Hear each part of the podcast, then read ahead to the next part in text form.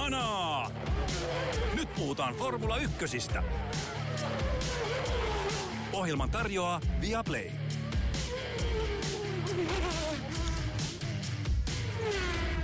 Vihdoin ollaan taas kisaviikolla, johan sitä ollaan ehditty tässä odotella Katarin GPn jälkeen.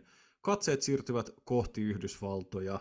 Kota on näyttämömme eli Circuit of the Americas Texasissa Austinissa. Siellä kilpaillaan seuraava osa kilpailukauden 2023 aikana. Joonas Kuisma, tässähän on ehtinyt tapahtua jo kaikenlaista. Olisiko aika pistää hanaa? Pistetään hanaa, koska mitä pidemmin nauhoituksessa kestää, niin sitä enemmän noita uutisia näyttää tulevan.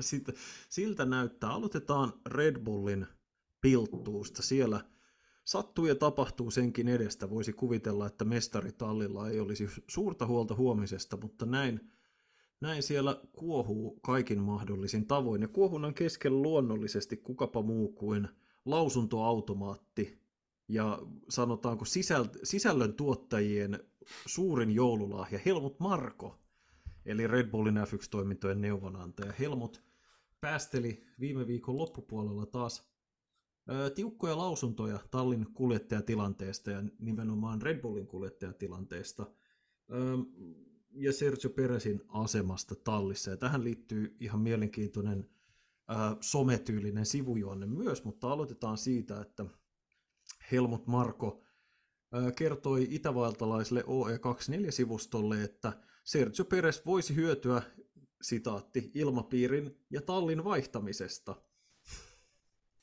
tota, Marko kommentoi entisen F1-kuskin Gerhard Bergerin puheita. Berger sanoi Katarissa, että Peresin olisi aika vaihtaa maisemaa.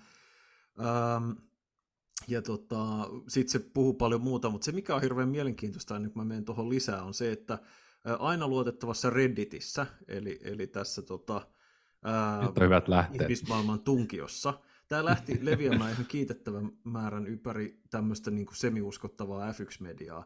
Niin siellä oli tällaiset pitkät pätkät, joku jaaritteli ja satuili, että tota, niin, Sergio Perez ilmoittaa lopettavansa uransa Meksikon GPssä, ja että, sinne, että hän on kuullut joltain niin kuin peräisin sponsorilta täältä Telmexin edustajalta, että sinne suunnitellaan isoja juhlallisuuksia ja kaikkea.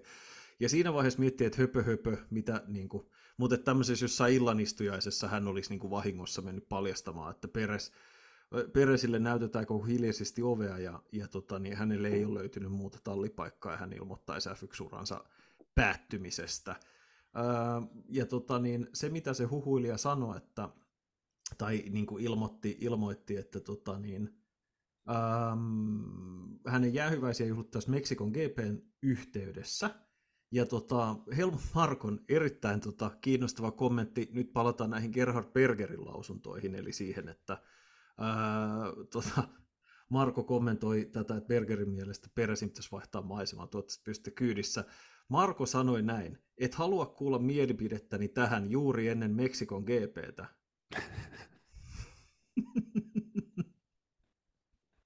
Ja nämä kaksi asiaa on siis tapahtunut täysin liittymättä toinen toisiinsa. Tämä on siis Helmut Markon virallinen lausu, lausahdus, joka niin kuin, sit se heti tietysti lisäsi vettä myllyyn ajatuksessa, että Meksikossa ilmoitetaan jotain Peresin tulevaisuudesta, mutta vähintään Marko antaa ymmärtää, että Peresin asema on erittäin vaakalaudalla. Ja tota niin, Helmut Marko, kuten hän itsekin siinä haastattelussa toteaa, on mies, joka toi Peresin talliin, otti hänet silloin, kun hän jäi sopimuksettomaksi Racing Pointilta, pisti Alex Albonin pihalle, ja Marko myös tietysti muistetaan miehen, joka hullaantui Nick de Vriesin ajotaidoista ja sitten antoi hänelle lähes samantien kenkää. Öö, niin Joonas, tässä on aika monta kerrosta tässä sipulissa kuorittavaksi, mutta tota, mistä sä haluat lähteä liikkeelle? Helmut, Helmut syötti taas aika sellaisen niin kuin suoraan lapaa ja tyhjä maali edessä näin niin kuin ajatellen. Joo, ehkä mä haluaisin lähteä siitä, että tuossa nyt tämän, tuolla F1 huhumyllysivustoilla, muun muassa The Driveissa viitataan Brasili-lehti Globon, jossa sanotaan, että Helmutille voisi tulla kenkää tällä viikolla Red Bullista, että hän olisi nyt viimeinkin ylittänyt tai alittanut riman, joka on ollut todella matalalla tosi pitkään. Helmut on ollut viime aikoina, tai jo pitkään sellainen niin kuin granaatti, josta on lähtenyt sokka irti, ja jossa on ollut harvinaisen pitkä sytytyslanka, mutta tota, mä luulen, että ehkä se on nyt viimeinkin niin kuin räjähtämässä Red Bullin käsiin lopullisesti.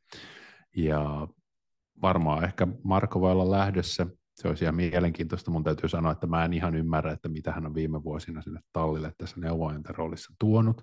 Muuta kuin ollut täällä taas automaatti, mutta ihan todella mielenkiintoista nähdä kyllä, mitä toi mitä, mitä Meksikossa tapahtuu. Siitä saadaan. Hyvä, että Red Bull tarjoaa näitä tarinalinjoja, vaikka se on ollut täysin ylivoimainen ja tota, ratkaisuja ja kaikki mestaruudet.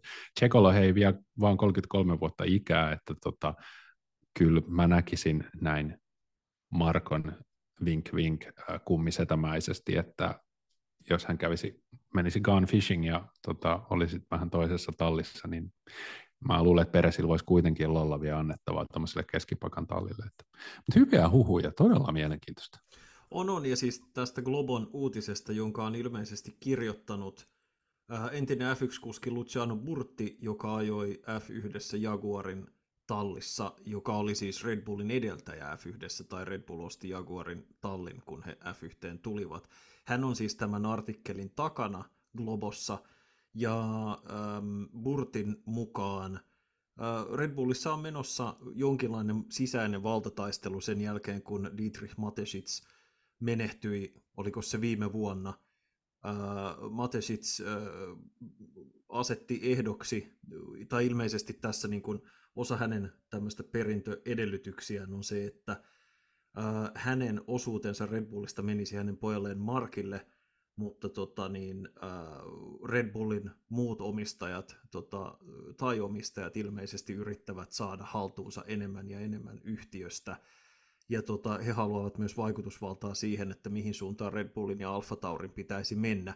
Ja siinä tietysti tullaan isoon ongelmaan, koska Marko ja Christian Horner on kahdestaan hyvin pitkälti vastuussa. Siis täytyy myös, kun me, me naureskellaan Helmutille, niin muistaa, että Helmut ja Christian Horner on pitkälti vastuussa siitä, että toi talli on ylipäätään voittanut näitä mestaruuksia ja sinne on houkuteltu Adrian Newitt ja kumppanit. Uh, mutta tietysti silloin, kun koko ajan voittaa kaiken, niin voi tulla vähän tylsää ja silloin on enemmän aikaa antaa mielenkiintoisia lausuntoja. Tota, ja ja tota, niin Marko varmasti kokee, että hän on ansainnut hyvin vahvan aseman. Mutta tota, niin, joka tapauksessa niin kuin Hornerin ja mahdollisesti Markon nurkassa on Red Bullin nykyinen toimitusjohtaja Oliver Mintzlaff – mutta tuota, tietysti jos suurin osa osakkeenomistajista sanoo, että hei me halutaan toisen, toisen näköistä meininkiä F1, niin, niin silloin, tota, ää, silloin se voi olla, että käy aika nopeasti kylmät. Et Horner ja Markohan on molemmat puhunut siitä, että Red Bullin menestyksen keskeinen salaisuus on se, että he ovat saaneet operoida hyvin vapain käsin, eikä heillä ole ollut semmoista isoa ää, yritysrakennetta heidän yläpuolella, kuten esimerkiksi Alpinessa on, jossa on niin pomon, pomon, pomon, pomo, ja ja kaikki haluaa tunkea oman lusikkaansa soppaan. Joten tämä on, tää on niin aidosti kiinnostavaa, jos siellä on menossa iso valtataistelu, että mihin se mm. johtaa, koska se voi oikeasti suistaa Red Bullin, jos sinne tulee monta tämmöistä tota, sormen nypyttäjää, niin, niin tota, ei se hyvä asia ole. Kyllä, palatsivallankumous käynnissä. Äh, joo, mun pointti ei ehkä ollut se, etteikö Markon rooli Red Bullilla olisi ollut sen historiassa merkittävä, mutta tota, mä oon katsellut näitä viime vuosia, että jos hän on ollut jonkinlainen esimerkiksi talenttien isä, kyllä, kyllä. niin sieltä on tullut aikamoista taukkaa, niitä on käsitelty aivan surkeasti, niin kuin mä oon monet kerrat puhunut, ja nyt on tämä, että siellä on Peres, joka on niin kuin kuitenkin ollut lähtökohtaisesti ihan, ihan potentti kuljettaja, nyt Marko on niin kuin henkisesti lähes pahoinpidellyt julkisuudessa, niin tota, et, ää, joo, Horner on loistava, Horner on korvaamaton, Adrian Newby on vielä loistavampi, nerollisempi ja korvaamattomampi, mutta eiköhän Helmut Marko ole sellainen, että hän voi ehkä lähteä Monakoon jahdille ja tota, katella Viaplaylta noita kisoja jatkossa. Se on, se on ihan totta ja nimenomaan, nimenomaan Viaplaylta, mutta olisi, on erittäin kiinnostavaa nähdä, mitä, mitä Red Bullilla lähikuukausina tapahtuu, koska siihen tietysti myös linkittyy se, että äh, haluaako yhtiö pitää kiinni Alfa Taurista, mitä se tarkoittaa yhtiön tilinpäätökselle ja miten, äh, miten nämä kaikki eri asiat heijastuu toinen toisiinsa ja, ja sitten jos ja kun sieltä tulee päätöksentekorakenteeseen uusia ihmisiä, niin keitä ne on ja minkälaisella ekspertiisillä ne alkaa heilua siellä, koska tota se sitten saattaa vaikuttaa Red Bullin paljon niin kuin laajemmin siihen ison kuvan, ison kuvan tulevaisuuteen, mutta siellä tosiaan riittää kuohuntaa ja ilmeisesti myös muualta on, muualta on kuulunut, jos me palataan takaisin tähän alkuperäiseen aiheeseen, eli Peresiin, et, niin tota, huhut siitä, että hänet korvataan ja hyvin mahdollisesti Daniel Ricardolla, niin ää, yltyvät yltymistään. Joo, se on, mä uskon, että Ricardo on siinä se ää, ykkösnimi, jotenkin näkisi, että se voisi tapahtua. Onko ollut jo huhuja, että tämä tarkoittaisi Alfa Taurilla sitten Liam Lawsonille ajopaikkaa ensi kaudelle? Mä uskon, että se nimenomaan tarkoittaisi sitä. En Mut, mä usko, että herra alkaisi mitään uutta De Vriesiä repäsee hatusta. Mutta täytyy sanoa, että kyllä niin kuin jos miettii, että mitä Max Verstappen on siis ei inhimillistä pahuuttaan, vaan siis niin kuin täydellistä dominointia, että mitä hän on tehnyt järjestelmällisesti kuskeille, jotka ovat olleet hänen kakkosella, Daniel Ricciardo, Pierre Gaslista, Alex Albon ja Sergio Perezin, niin se, että jos Perezin tasoinen kuitenkin periaatteessa hyvä kuljettaja saadaan runtattua niin täysin psyykkisesti jotenkin ö, epäkilpailukykyisen tilaan, että hänelle esimerkiksi, hänelle hän pitää varmaan maksaa aika paljon kaudesta 24, vaikka hän ajaa kisaakaan, koska hänellä on sieltä sopimus. Ihan tämä taas uskomatonta, mitä Red Bullilla on jälleen kerran tapahtunut. Mm, sanoppa muuta. että, Siellä et kuka se on. sammuttaa muiden puolesta aika monta tulipaloa. Kyllähän se oli Twitterissä joku nosti, että Red Bullille tarvitaan uusi tota, loistava kakkoskuljettaja ja siinä oli Valtteri Bottas Red Bullin haalareissa, että niin kuin vale pystyy sitä hoitaa, mutta oikein kenestäkään muusta mä en usko. Ricardosta ehkä, jos hän lähtee sinne ihan vaan silleen, että nyt hymyillään kuvissa ja tuodaan auto top kuudessa maaliin. Ricardo se voisi olla. En mäkään usko. En mäkään usko. Mä en usko, että, että silloin enää, mä, mä luulen. Voiton. Se haluaa enemmän, vaikka se ei pysty siihen. Um, Mun on, niin kuin, jos hänellä oli vaikeuksia tämän sukupolven autolla McLarenilla saada sitä hanskaan, niin se äh, Max Verstappenille viritetty hirmu Ricardon käsissä nykymuodossa, vaikka hänelle olisi laitettu leikkauksessa millainen ajomien ranne. Mä en usko, että se toimisi paremmin kuin McLarenilla. Mä en voi sille mitään. Ei se, ei se auto mm. ei voi olla niin samanlainen kuin mitä se oli silloin vuonna nakkia kilpi, kunhan se oli edellisen kerran ennen Renaulta ja, ja Mäkkiä. Niin tota, ai, ai, ai, ai, mutta no, Max voittaa yksin valmistajan sarjan varmaan ensi kaudellakin. Niin Kyllä. Niin, niin. ei vaan, ei Red Bull voi enää siihen luottaa. Tästä puhuttiin viime viikolla jo, että, että Horner sanoi, että esimerkiksi McLarenilla tai Ferrarilla on sellainen kuljettaja kaksikko, että Red Bullilla ei tällä hetkellä ole. Että jos McLaren jatkaa tätä kehitystä, ja jos Mercedes saa tämmöinen Godota odottaa se juttu, jos ensi kaudella se auto on hyvä, niin tota, silloin Red Bullille ei enää riitä, että Max Verstappen ajaa sitä autoa yksi, vaan he tarvitsevat niin vakaan kuljettaja kaksikon. Tämä on huono tilanne on. heille. Ja, siis, ja myös toi itse asiassa hyvä, kun mainitsit tuon Hornerin lausunnon, koska myös se alleviivaa sitä, että miten kuumeisesti Red Bullilla mietitään sitä Peresin korvaamista, koska hän nimenomaan sanoi näin, että oliko se nyt McLaren ja ainakin käytti esimerkkinä, mutta jotain muutakin ja sanoi, että meillä ei ole kahta vahvaa, tasavahvaa kuskia tällä hetkellä ja se oli kyllä myös aikamoinen tota, aikamoinen zingeri. Mä mainitsisin vielä lopuksi Helmut tota niin, hyvin se sen perinteiseen suoraviivaiseen tyyliin. Se totesi myös itsestään Bergeristä, nämä kaksi on hyviä ystäviä. Sama, mitä me ollaan sanottu joskus tässä ohjelmassa itsekin, että Gerhard tietää, mistä puhuu kun puhuu kakkoskuskista ja maisemanvaihtotarpeesta, koska ja sit, se on ihan oikeassa, ja se sanoi näin, että, että Berger ajoi ajo tuota kolmen vuoden ajan Ayrton Sennan tallikaverina, ja siinä hän joutui selkeästi toteamaan, että hän on se hitaampi niistä kuljettajista, ja sitten hän se vaihtoi 893 takaisin Ferrarille, missä se sai sitten taas olla isommassa roolissa, mutta se on ihan mahtavaa, että se jotenkin niin kuin vielä tunnistaa sen tilanteen ja sanoo silleen, että you should know.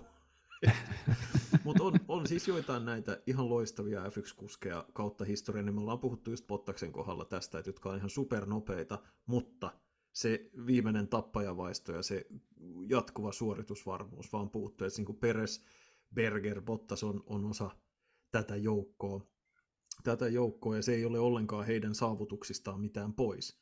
Se on suurin osa kuuluu siihen samaan kastiin, mutta suurin osa kuskeista ei pääse kautta joudu siihen tilanteeseen, että he ajaa täysin poikkeuslahjakkuuden kanssa nopeimmalla autolla samaan aikaan ja joutuu sen tavallaan epäreiluun vertailukohtaan joka kisassa.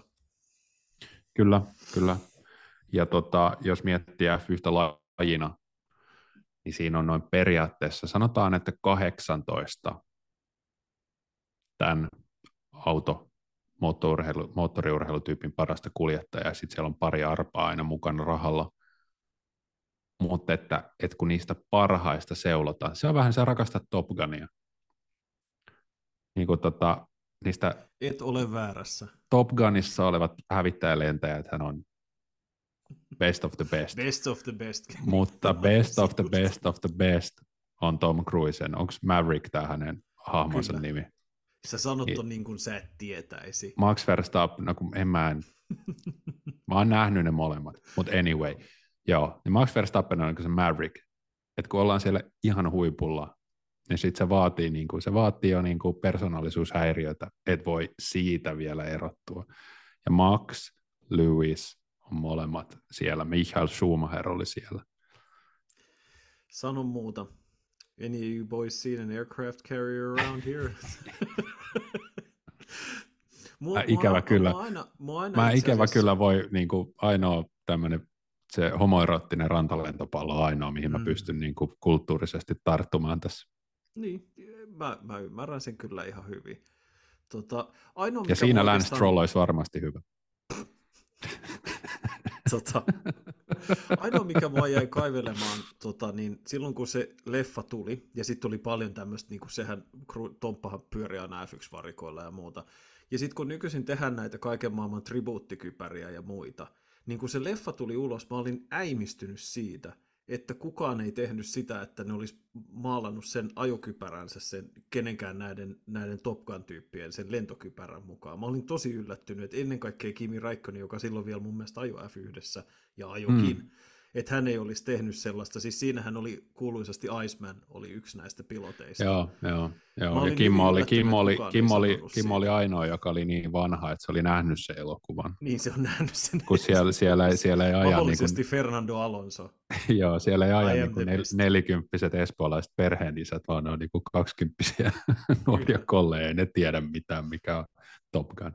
Mä luulen, että ne saattaa, siinä voi olla just se just tarpeeksi testoa ja matsoilua, että ne on saattanut katsoa tuon vanhan leffan. Joo, jaksaa keskittyä sen verran. se, sen verran juuri. Ai että me voitaisiin puhua, tai mä voisin puhua Top Joo, ei, ei nyt vaihdeta Mutta- aihetta. Mutta sä, sä otit asian esille. Joo, anyway, joo. mennään eteenpäin. Tota, Red Bullin tilanteesta siinä tuli enemmän Ei, tarpeeksi. sano nyt vielä itse, että luulet sä, että uskot sä noihin huhuihin? Onko se Red, onko Peresin ura tää- Meksikossa Tämä? Meksiko, tää Meksiko-juttu kuulostaa vähän turhan spesifiltä ja semmoiselta salaliittoteorialta, mutta siis mä en yllättyisi, siis sanotaan näin, että käy se sitten Meksikossa tai, tai myöhemmin, niin sitä ennen se ei varmastikaan tapahdu, koska edes Red Bull ei halua nöyryyttää ketään noin pahasti. Mutta tota, toki he eivät antaneet Nick de Vriesin ajaa omaa kotikisansa, että sit, mut, hän nyt ei ole tietysti tehnyt Red Bullille yhtä paljon edes kuin Peres, mutta Siis en mä enää yllättyisi. Kyllä noin noi puheet alkaa olla niin voimakkaita sekä Hornerilla että Markolla siitä, että tämä homma ei yksinkertaisesti futaa. Ja tota, niin nyt, nyt ollaan alettu saavuttaa se piste, jossa mä en enää yllättyisi, jos ne, tota, jos ne tekis sen vaihdon, koska se turhautumisen taso on niin korkea ja toisaalta sitten Peresin kisasuoritukset romahti taas kerran. Niin ei ne välttämättä ole tehnyt sitä päätöstä vielä, mutta jos tämä sama surkumeininki jatkuu, niin, niin kuin, kyllähän McLarenkin maksoi kymmeniä miljoonia Daniel Ricardolle siitä, että mene pois, ja kannatti. Tota, mikä sitten taas, niin kuin jos miettii, että Oscar Piastrin pisteformi saattaa auttaa ne neljänneksi tai jopa kolmanneksi kuljettajien MM-sarjassa, niin ne potkurahat on aika nopeasti Juu, maksettu takaisin. Kyllä, joo, Niin, tota, pointti. mutta toki Red Bull ei voi enää enempää rahaa saada, koska ne on jo ykkösenä, mutta siis sillä tavalla, että ei se, se ei tule heidän kulukatostaan pois, jos ne pistää kuskin kassalle, että sitten kyse on vaan siitä, että tehdäänkö me 10 miljoonaa vähemmän profittia kauden aikana, ja, ja tota, jos he on sitä mieltä, että Ricardo olisi nopeampi, niin he saattaa hyvinkin tehdä sen vaihdon. Joo, joo. Ai että tuossa ja yksi, yksi tota F1-internetin näistä huttusivustoista tota, jo, pyörittää tuossa otsikkoa, että Horner varo, varoittaa, että Verstappen saattaa tässä saagassa kääntyä tota, Dr. Markon, mennä Dr. Markon puolelle. Olisi mahtavaa, jos tämä tota, ylivoimainen voittokone alkaisi niinku sulaa, sulaa omaan erinomaisuutensa, mutta emmehän me toivo kellekään epäonnea. Ei, mutta jos niin sattuisi tapahtumaan. Juuri näin. tota, niin olisihan siis, se nyt hauska. Se, se ei ole täysin poikkeuksellista. Ei se, siis, jos mietitään, mä romppaan nyt kun sä asiasta mainitsit, niin jos otetaan vähän F1 historiasta, niin kaikkien aikojen varmaan menestyksekkäin kuskikaksikko Prost Senna kesti puolitoist, vähän alle vu, puolitoista vuotta ennen kuin se räjähti täysin käsiin, ja sitten se oli pakko lopettaa niin kuin kahteen kauteen, koska se oli, ja itse asiassa siitä on olemassa ihan loistava Prostin haastattelu Niko Roosbergin podcastissa, joka tuli vuosi sitten, se kannattaa käydä katsomassa ne Prostin jutut, vaikka se vähän turhan defensiivinen on siinä, mutta se kertoo tosi kiinnostavia juttuja siitä, ja, ja niin kuin Sennan luonteenlaadusta, muutakin kuin ne kliseet, se oli hirveän kiinnostava. Hamilton ja Roosberg, kaksi maailmanmestaria samaan aikaan samassa autossa, räjähti täysin käsiin. Öö, Hamilton ja toi Jenson Button McLarenilla ei räjähtänyt käsiin, mutta ne ei voittanut maailmanmestaruutta. Niin kuin, siis, silloin kun on ylivoimainen auto, niin jos se kuljettajien välinen asetelma ei ole sekä paitsi pistetilanteessa, niin myös niin kuin henkisesti selvä ja se marssijärjestys selvä, niin se on tuottanut aika paljon vaihtelua. Mietitään Williamsin 90-luvulla, ne oli täysin ylivoimaisia 92, 93, no ne olisi ollut 94, jos sen ei olisi kuollut, ää, mm. 96 ja 97. Ja niillä oli eri kuskit joka kaudella. Et, e, kaikki ei vaihtunut kerralla, mutta vähintäänkin sitten Damon Hillin tallikaveri vaihtui öö, 93, 94, öö, 95, joo, ja 96, ja sitten 97 Hill lähti pois, ja sitten Villeneuvein kaveriksi tuli Heinz Harald.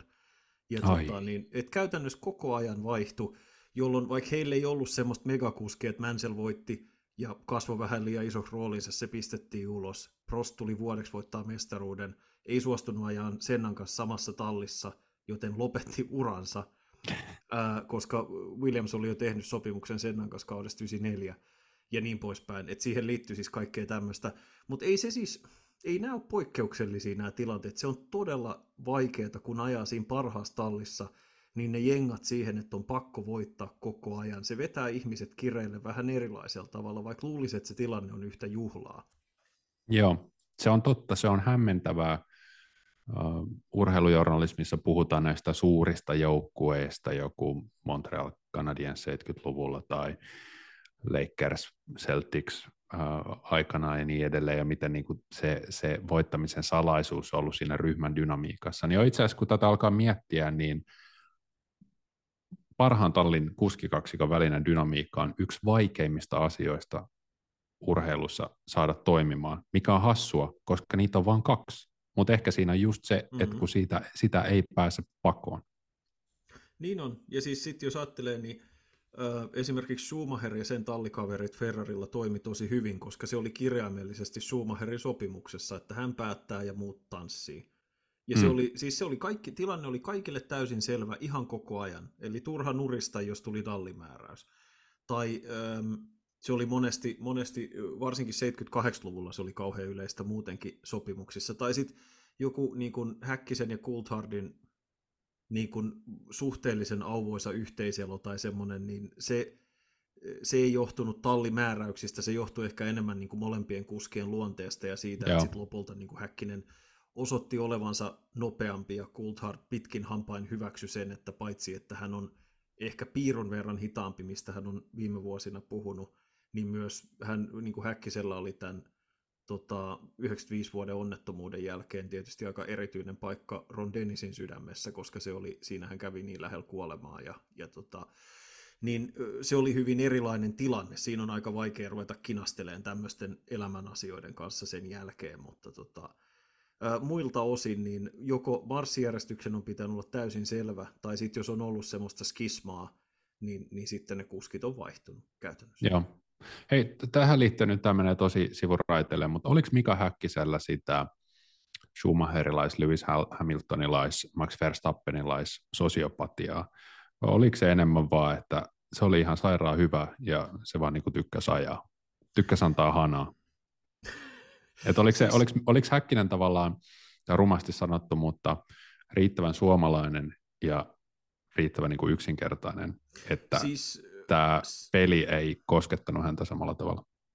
Mä toivon, että se ei kuuntele tätä, ei varmastikaan kuuntele, mutta tota, ää, mun tulkinta on aina ollut sellainen, että sillä oli niin kuin poikkeuksellisella tavalla kanssa tämä voittamisen ja menestymisen himo, mutta se onnettomuus, joka sille sattui silloin 95, muutti sen ajattelutapaa, ja tästä itse asiassa mä voisin käyttää tämän hetken siihen, että mä mainitsen, marraskuussa ilmestyi Oskari Saaren tekemä äänikirja Adelaide, 90, Adelaide 1995, ähm, törmäys, joka muutti Mika Häkkisen elämän, ja siinä kuullaan Mika Häkkistä ja ää, Erja Häkkistä, ja siinä kuullaan muutamia muitakin ihmisiä, ja tota, ähm, mä oon tutustunut siihen sisältöön, ja se on, mä siis suosittelen kuuntelen, kun se tulee, tulee julki, jos niin kuin Häkkisen e-, elämä ja, tai F1 yleensä kiinnostaa, mutta siinä hän valottaa sitä omaa psykologiaansa ja miten se muuttui sen onnettomuuden jälkeen, miten vaikeaa oli palata auton rattiin kirjaimellisesti kaksi kuukautta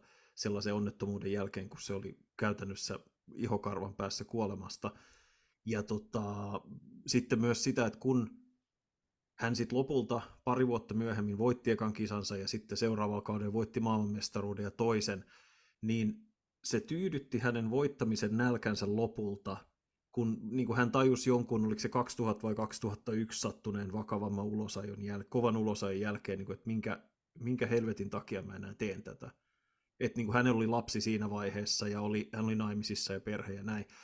Ja silloin hänellä tuli ikään kuin se seinä vastaan, että jossa hän muisti, muisti sen vanhan onnettomuuden, joka tietysti eli hänen mukanaan muutenkin, ja oli ehkä muuttanut sitä, että jos hän olisi nuorempana asenne oli varmasti toisenlainen, mutta sitten kun hän oli vähän vanhempi ja oli isä ja oli erilaista perspektiiviä elämään, niin se sai sit siinä kohdassa ajattelemaan, että tätä on turha jatkaa, kun elämässä alkaa olla muutakin ja ne mestaruudet on voitettu.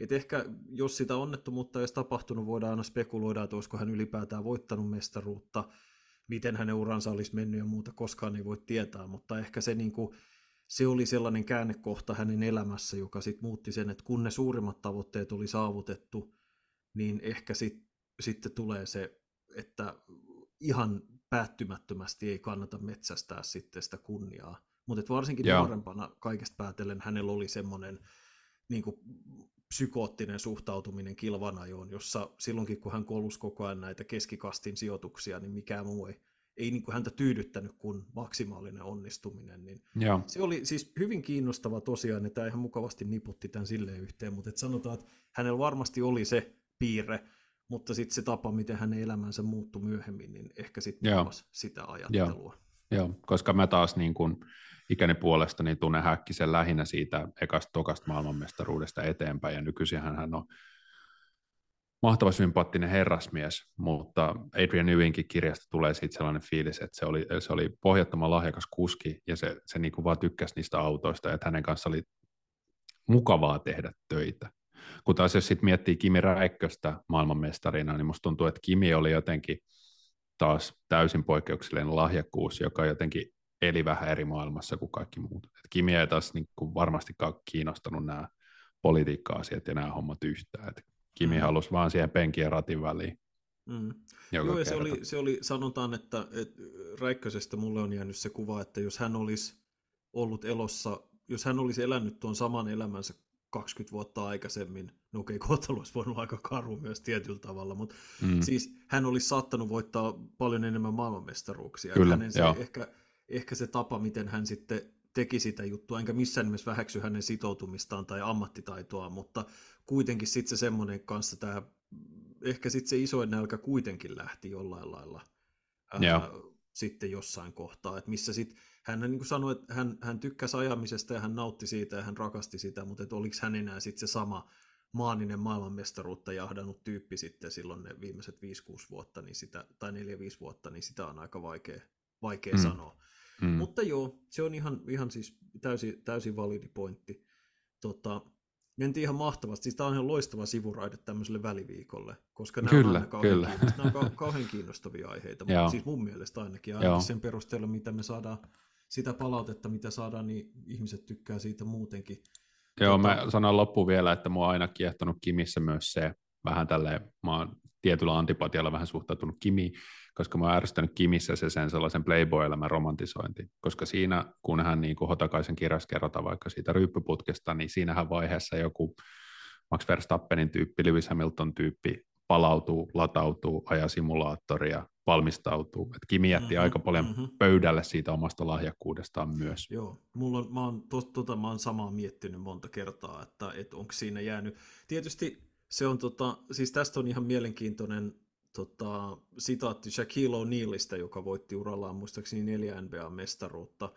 Niin mä en muista kuka asiantuntija se oli, joka sen muotoili näin, että – O'Neill jätti niin kuin lahjakkuuteensa nähden ihan valtavasti pöydälle kaikista niistä saavutuksista huolimatta, mutta hän voitti neljä mestaruutta ja kellään ei varmastikaan ollut palkitsevampaa elämää NBAssa kuin hänellä, kun hänestä tuli niin kuin moniviihdetähti, leffatähti, musa, kaikki mahdolliset asiat. Niin, että niin kuin hän eli niin täyden elämän kuin ammattilaisurheilija voi elää. Ja jos, se tarko, jos niin O'Neillin maailmankuvassa se tarkoitti sitä, että kaksi tai kolme mestaruutta jäi voittamatta, niin on sitä elämässä pahempiakin rangaistuksia. Juuri näin. Yes, mutta hei, mennään eteenpäin, koska tota, asia, joka ainakin ehdottomasti halutaan käsitellä, on tuo tuleva USA GP. Ö, Austinissa, Yhdysvalloissa, niin kuin sanottu, ajetaan ja vedetään vedetään kunnolla ja pitkän kaavan mukaan. Mitäs luulet, kuules, Joonas Kuisma? Red Bull voittaa. No se, mutta niin. no ja kiitos ajastasi. Näkemiin. Joo, ei mitään, ei mitään. Tota, tota niin, kilpailu Red Bullin takana kiristyy entisestään. Me ollaan nähty nyt kaksi kisaa putkea, jossa Mäkki on ollut oma luokkaansa, oma luokkaansa olevan Red Bullin takana. Luuletko, että ne pystyy taas kerran tähän samaan vai tuleeko nyt jo pikkuhiljaa sitten seinä ja muiden kyvyt vastaan? Siis, että pystyykö Mäkki tähän samaan, mihin ovat pystyneet? Vähintään, tai jopa, jopa päihittämään tietysti isompansa. Mun on tosi vaikea ajatus siitä, että voisiko Mäkki voittaa vielä yhden kilpailun. Alkaisiko Red Bullilla lipsua? Alkaisiko Max Verstappenin lipsua? Ei se ole kyllä lipsunut yhtään. Siis mä uskon täysin siihen, että Mäkki on tällä hetkellä toiseksi paras talli. Mä uskon ihan täysin siihen, että, että toi edellisen kisan, edellisten kisojen lopputulos voidaan kokea uudestaan. Mutta se, että voisiko Max Verstappen ajaa banaanin kuoreen, niin kuin Kalle Rovanperä sanoi, niin tota, tota, tota, tai savupommiin, niin tota, se, on, se on hyvin mielenkiintoista nähdä. Se on hyvin mielenkiintoista nähdä, voiko tämä soppa vaikuttaa siihen, mutta mulla on tällä hetkellä 100 prosenttinen luotto siihen, että McLaren on toiseksi paras talli, he tulee nostaa osakkeitaan valmistaja MM-sarjassa kosolti tässä vielä viimeisten kisojen aikana. Tosi kiinnostavaa viikonlopussa se myös, että me nähdään toisen kisan peräkkäin sprinttikekkerit, eli vedetään vedetään todellakin pitkän kaavan mukaan ensimmäiset harjoitukset, ainoat harjoitukset perjantaina 20.30 Suomen aikaa ja aikaa jo perjantaina puolilta öin, eli saa valvoa ihan huolella, että Viaplaylta saapi lähetykset katsoa. Sprinttiaikaa jo 20.30 lauantaina, sprintti itsessään kello yhdeltä aamulla, Prööt. Ja okay, se saattaa mennä jälkilähetyksenä, niin? Voi olla jälkilähetys, joo. Ja itse kilpailu sunnuntaina kello 22. Eli myöhäinen aikataulu näin Härmän näkökulmasta ehtii hyvin katsoa sunnuntaina pari tuntia NFL-pelejä ennen kuin aloittaa formuloiden katsomisen. Joku voi olla tästä mielissään, hän sanoi. Tota, äh, Mutta sanotaan, että musta on, siis on tosiaan nähdä, että kun taas ajetaan sprinttiviikonloppu ja kuitenkin tullaan taas pikkasen erilaiselle radalle. Ähm, Austinissa on, siis nähdään myös näitä nopeita mutkayhdistelmiä, varsinkin toi mennään, onko se nyt sitten kutosesta kymppiin, varmasti niin kuin hyvin kovavauhtinen yhdistelmä, ole oikeastaan se ensimmäisen neulan silmän jälkeen tulee aika nopea yhdistelmä. Se voi olla, että se olisi Mersun ja Mersun ja Mäkin autojen kannalta varsin suotuisa, mutta sitten varsinkin Mäkille noin lyhy- hitaammat osuudet, eli ykkönen 11 ja sitten tämä syheroosuus, joka alkaa sen varsinaisen pisimmän suoran päätteeksi, niin ne saattaa olla, olla niille sitten vaikeita, vaikeita, ja se saattaa toisaalta sataa jossain määrin myös Ferrarin laariin.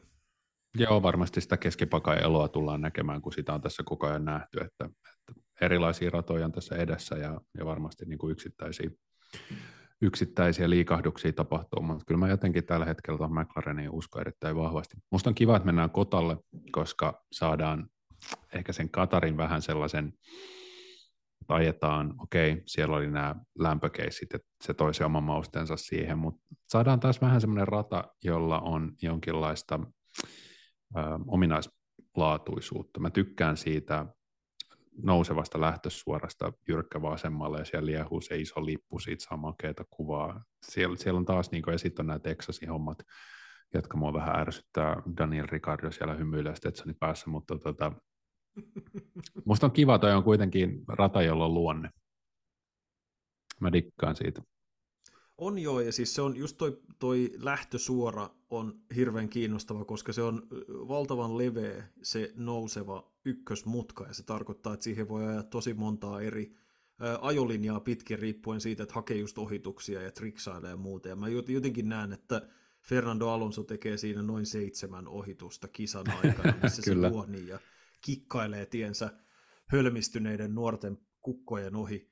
Uh, ja, siis, et, ja se on totta, siis toi, tämä Austinin rata, se tarjosi meille muistaakseni viime vuonna oikeinkin mainion kisan, ja tota, se, että tuossa on tuo sprinttielementti, tuo vähän sen, mikä oli uh, Katarissakin, että mikä on sitten taas esimerkiksi Valtteri Bottakselle ja Alfalle iso tilaisuus, että jos se auton säätäminen ja asetusten saaminen kohdalle osuu niissä niiden ekojen harjoitusten aikana ja jälkeen, niin silloin siellä voi olla aika iso potti tulossa pisteitä ja vähän odottamattomalla tavalla heilahdella nuo voimasuhteet.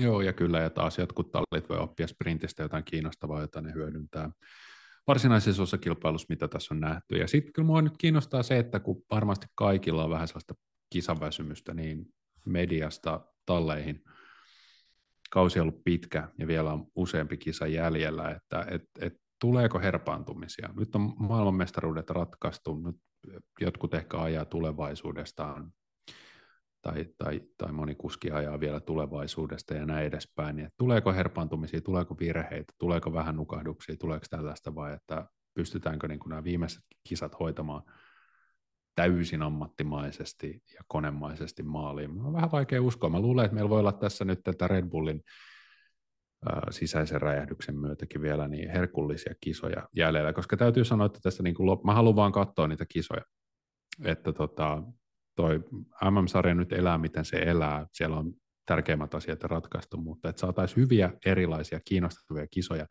ja mä en enää jaksaisi nähdä jotain älytöntä sadekisaa tai jotain älytöntä hellekisaa, että olisi kiva, että olisi sellainen tasalaatuinen, vähän tylsä keli Jenkeissä ajettaisiin syvä skaba se olisi kaikista parasta. En ole eri mieltä. Ö, mielenkiintoisia puheenvuoroja kuulunut muuten tota, tästä tota, mainitsen, jos meillä on varmaankin suurin osa tästä Austinin kamasta käyty läpi, niin ihan kiinnostavia puheenvuoroja tuli tämän ö, uuden laajennustallin tiimoilta, eli puhuttiin viikko pari sitten siitä, miten Andrettin tarjous oli ainoa, joka läpäisi kansainvälisen autoliitto Fian seulan, ja kolme muuta hakijaa. Äh, Hitek, Lucky Sans ja toi... No se kolmas, mutta se oikein hyvä juniori, junioritallin nimi, jonka mä nyt juuri tietenkin unohdin. Niin tota, kaikki muut hylättiin. Niin tästä on itse asiassa ö, parikin eri, eri näistä hakijoista on tullut aika kitkerillä ulostuloilla tässä viime päivinä. Tämän Lucky pomomies, jonka Lokisanssin pomomies, jonka nimi on Benjamin Durand, sanoi, että jos nykykriteereitä olisi sovellettu vuonna 2016, kun Haas otettiin mukaan, niin Haasilla ei olisi mitään toivoa päästä F1-sarjaan edes nykykunnossaan, ja että Lakisanssin hakemus on vahvempi kuin Haas on F1-tallina, mikä musta oli tosi kiinnostava ja kohtuullisen provokatiivinen lausunto, mutta samalla hän sanoi, että ähm, Andrettin hakemus oli tosi paljon parempi kuin meidän, mm. se, oli, se oli mun mielestä aika kiinnostavaa, mutta tota, tässä oli aika, aika mielenkiintoisia väitteitä, että FIA olisi oikeasti halunnut ottaa kaksi tallia mukaan, mutta tota, he lopulta ottivat sitten vain yhden, eli Andrettin sen takia, koska ne yllätty siitä, että miten voimakkaasti varsinaiset F1-tallit vastusti tätä laajentamista. Ja ilmeisesti jopa sitten, kun tämä Lakisansan oli se, joka ilmoitti, että he maksaa tyyliin miljardin tästä tallipaikasta tai 600 miljoonaa, mitä se nyt olikaan, niin tämä, tämä sitten oli koettu lähestulkoon niin kuin röyhistelyksi ja örvistelyksi, rehentelyksi ja todettu, että pois tollaset, että vaikka niin kuin tämä Lakisans tietysti tiesi, että F1-tallit pelkää menettämiensä rahojen puolesta, niin ilmeisesti sitten Lakisan oli vähän turhankin ronski. Joo, joo. Tämä oli tämä mahtava, mahtava F1 kaksinaismoralismi. Äh, mun mielestä aika heikkoa logiikkaa osoittaa niin kuin Haasin vuoden 2016 tilanteen vertailu, koska me tiedetään, että esimerkiksi Drive to Survive-dokumentti ja tämä valtava kiinnostus F1 on tapahtunut sen jälkeen. Että se on vähän kuin sama kuin sanoisi, että Ferrarin hakemus 70 vuotta sitten oli paljon heikompi kuin meidän nykyään.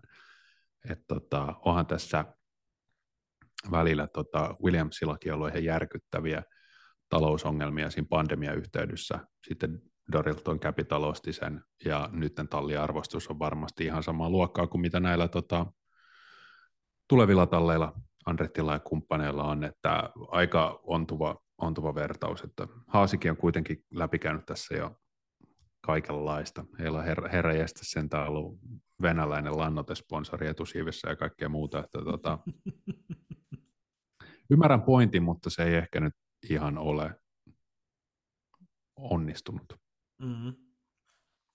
Tota, musta oli, se oli Rodin Carlin oli tämä toinen talli, joka hylättiin, ja sen tota, varsinainen nokkamies on David Dicker, joka, äh, se on, tota, äh, uusseelantilainen, uusseelantilainen äh, rahamies, ja siis Rodin, Rodin Carlinin äh, tiimejä hän on F4, F3 ja F2, että heillä on oikeasti aika semmoinen kattava motorsport pedigree, tota, ja Dicker oli aika, aika tota, suorapuheinen siitä, että tota, tämä muiden F1-tallien puhe siitä, että arvo laskisi ja kaikki kärsii, niin tota, sanoi, ja tämä dilution fee, eli se raha, mikä osallistumismaksu, mikä pitäisi maksaa, niin tota, tässä osallistumismaksussa ei ole mitään järkeä. I don't want to shit on the teams, but obviously they're experts at motor racing, but I'm not so sure about things like finance. Ouch. Ja tota, tämä on, tää autosportilla tämän Dickerin haastattelu, tämä on oikeasti aika kiinnostava. Tota, ja hän, hän avaa niin kuin sitä, että F1-tallien nämä vaati, rahavaatimukset on ihan älyttömiä ja nämä perusteet on ihan älyttömiä. Ja tota, myöskin hän, hän niin sanoi, että tämähän oli talli, joka myös sanoi, että he palkkaisivat naiskuskin toiseksi kuljettajakseen – ja hän sanoi, että he olisivat tuoneet paitsi diversiteettiä tässä mielessä, niin myös maantieteellistä diversiteettiä, koska tallin päämaja olisi ollut logistisesti hyvin helpossa Uudessa-Seelannissa. Joo, eihän se, olisi, ei, se, ei, ei se olisi toiminut, herra Jumala, siis... se Euroopan kiertuen. Ja Jamie Chadwick olisi ollut kyllä tosi hauskaa nähdä, nähdä ajamassa. Mutta, mutta siis, tota...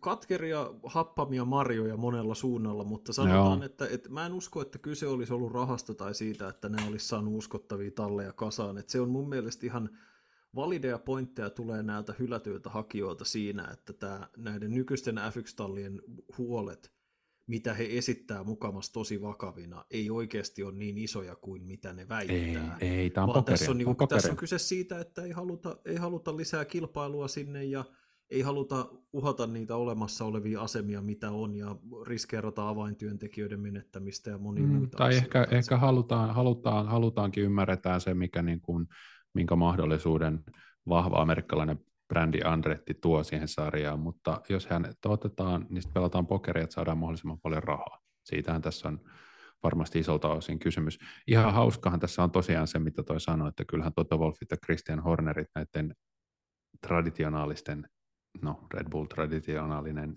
ja traditionaalinen, mutta siis näiden viime vuosikymmenten menestystallien johto, niin he ovat olleet erittäin hyviä käyttämään rahaa. Siinähän he ovat olleet tosi hyviä. Siellä on Mersullakin laitettu aina heitetty miljoonia seinään ja sitten katsotaan, että mikä tarttuu ja voitettu sillä. Että sikäli toi, toi tota sivallus osui mun mielestä kyllä ihan oikeeseen. Musta oli kanssa aika kiinnostavaa, oikeastaan viimeinen pointti, ähm, mun mielestä viimeinen pointti oli se, että mistä tämä puhuu yhdessä toisessa haastattelussa, tämä sama Rodinin pomomies, oli se, että kun on puhuttu siitä, että no, ostakaa joku, toi, ostakaa joku talli, älkääkä valittako. Ja niin hän sanoi, että he yritti ostaa Williamsin silloin ennen kuin Dorilton Capital tuli ää, mukaan ja osti sen tallin.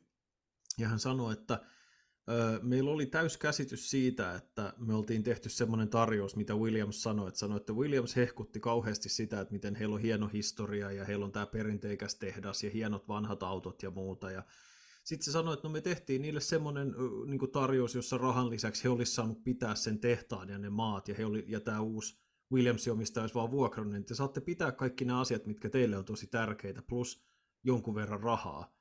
Ja sitten sitten se vaan totesi, että se mitä meille ei sanottu oli se, että oikeasti Williamsin perhe vaan halusi ihan helvetisti rahaa. Dorilton Capital teki sitten tarjouksen, josta ne sai tosi paljon rahaa, niin Dorilton Capital sai Williamsin kaikki ne omistuksineen ja muineen. Se oli musta jotenkin ihan loistava sille, että they just wanted a boatload of cash. Miksi ette vaan sanonut? Juuri näin. Juuri näin. Joo. Mutta nämä on, nämä on aina erikoisia. Nämä. Mutta tämä on fantastista tämä tällainen tota, lähes, lähes niin kuin tämmöinen 1700-lukulainen tanssi tämän, tämän aiheen ympärillä, että, että rahastahan tässä puhutaan, mutta kaikki koko ajan yrittää olla kuin ei itse asiassa puhuttaisi rahasta. Niin on tässä perinteiset arvot ja Joo. Joo, aikamme gladiaattorit. Näinhän Kyllä. se on. Mutta ei Oi, pupu on siellä. Ei se mitään, nämä on ihan loistavia. F1 tarjoaa puheenaiheita ja keskustelun aiheita ja ihmettelyn aihetta viikosta toiseen, ja sehän tietysti meitä miellyttää. Sehän tietysti meitä miellyttää mitä eniten. Toivottavasti myös tästä Andrettin kohtalosta F1-tallien puimurissa pian kuullaan, niin päästään tekemään muutakin kuin spekuloimaan sillä, että pääsevätkö he sisään.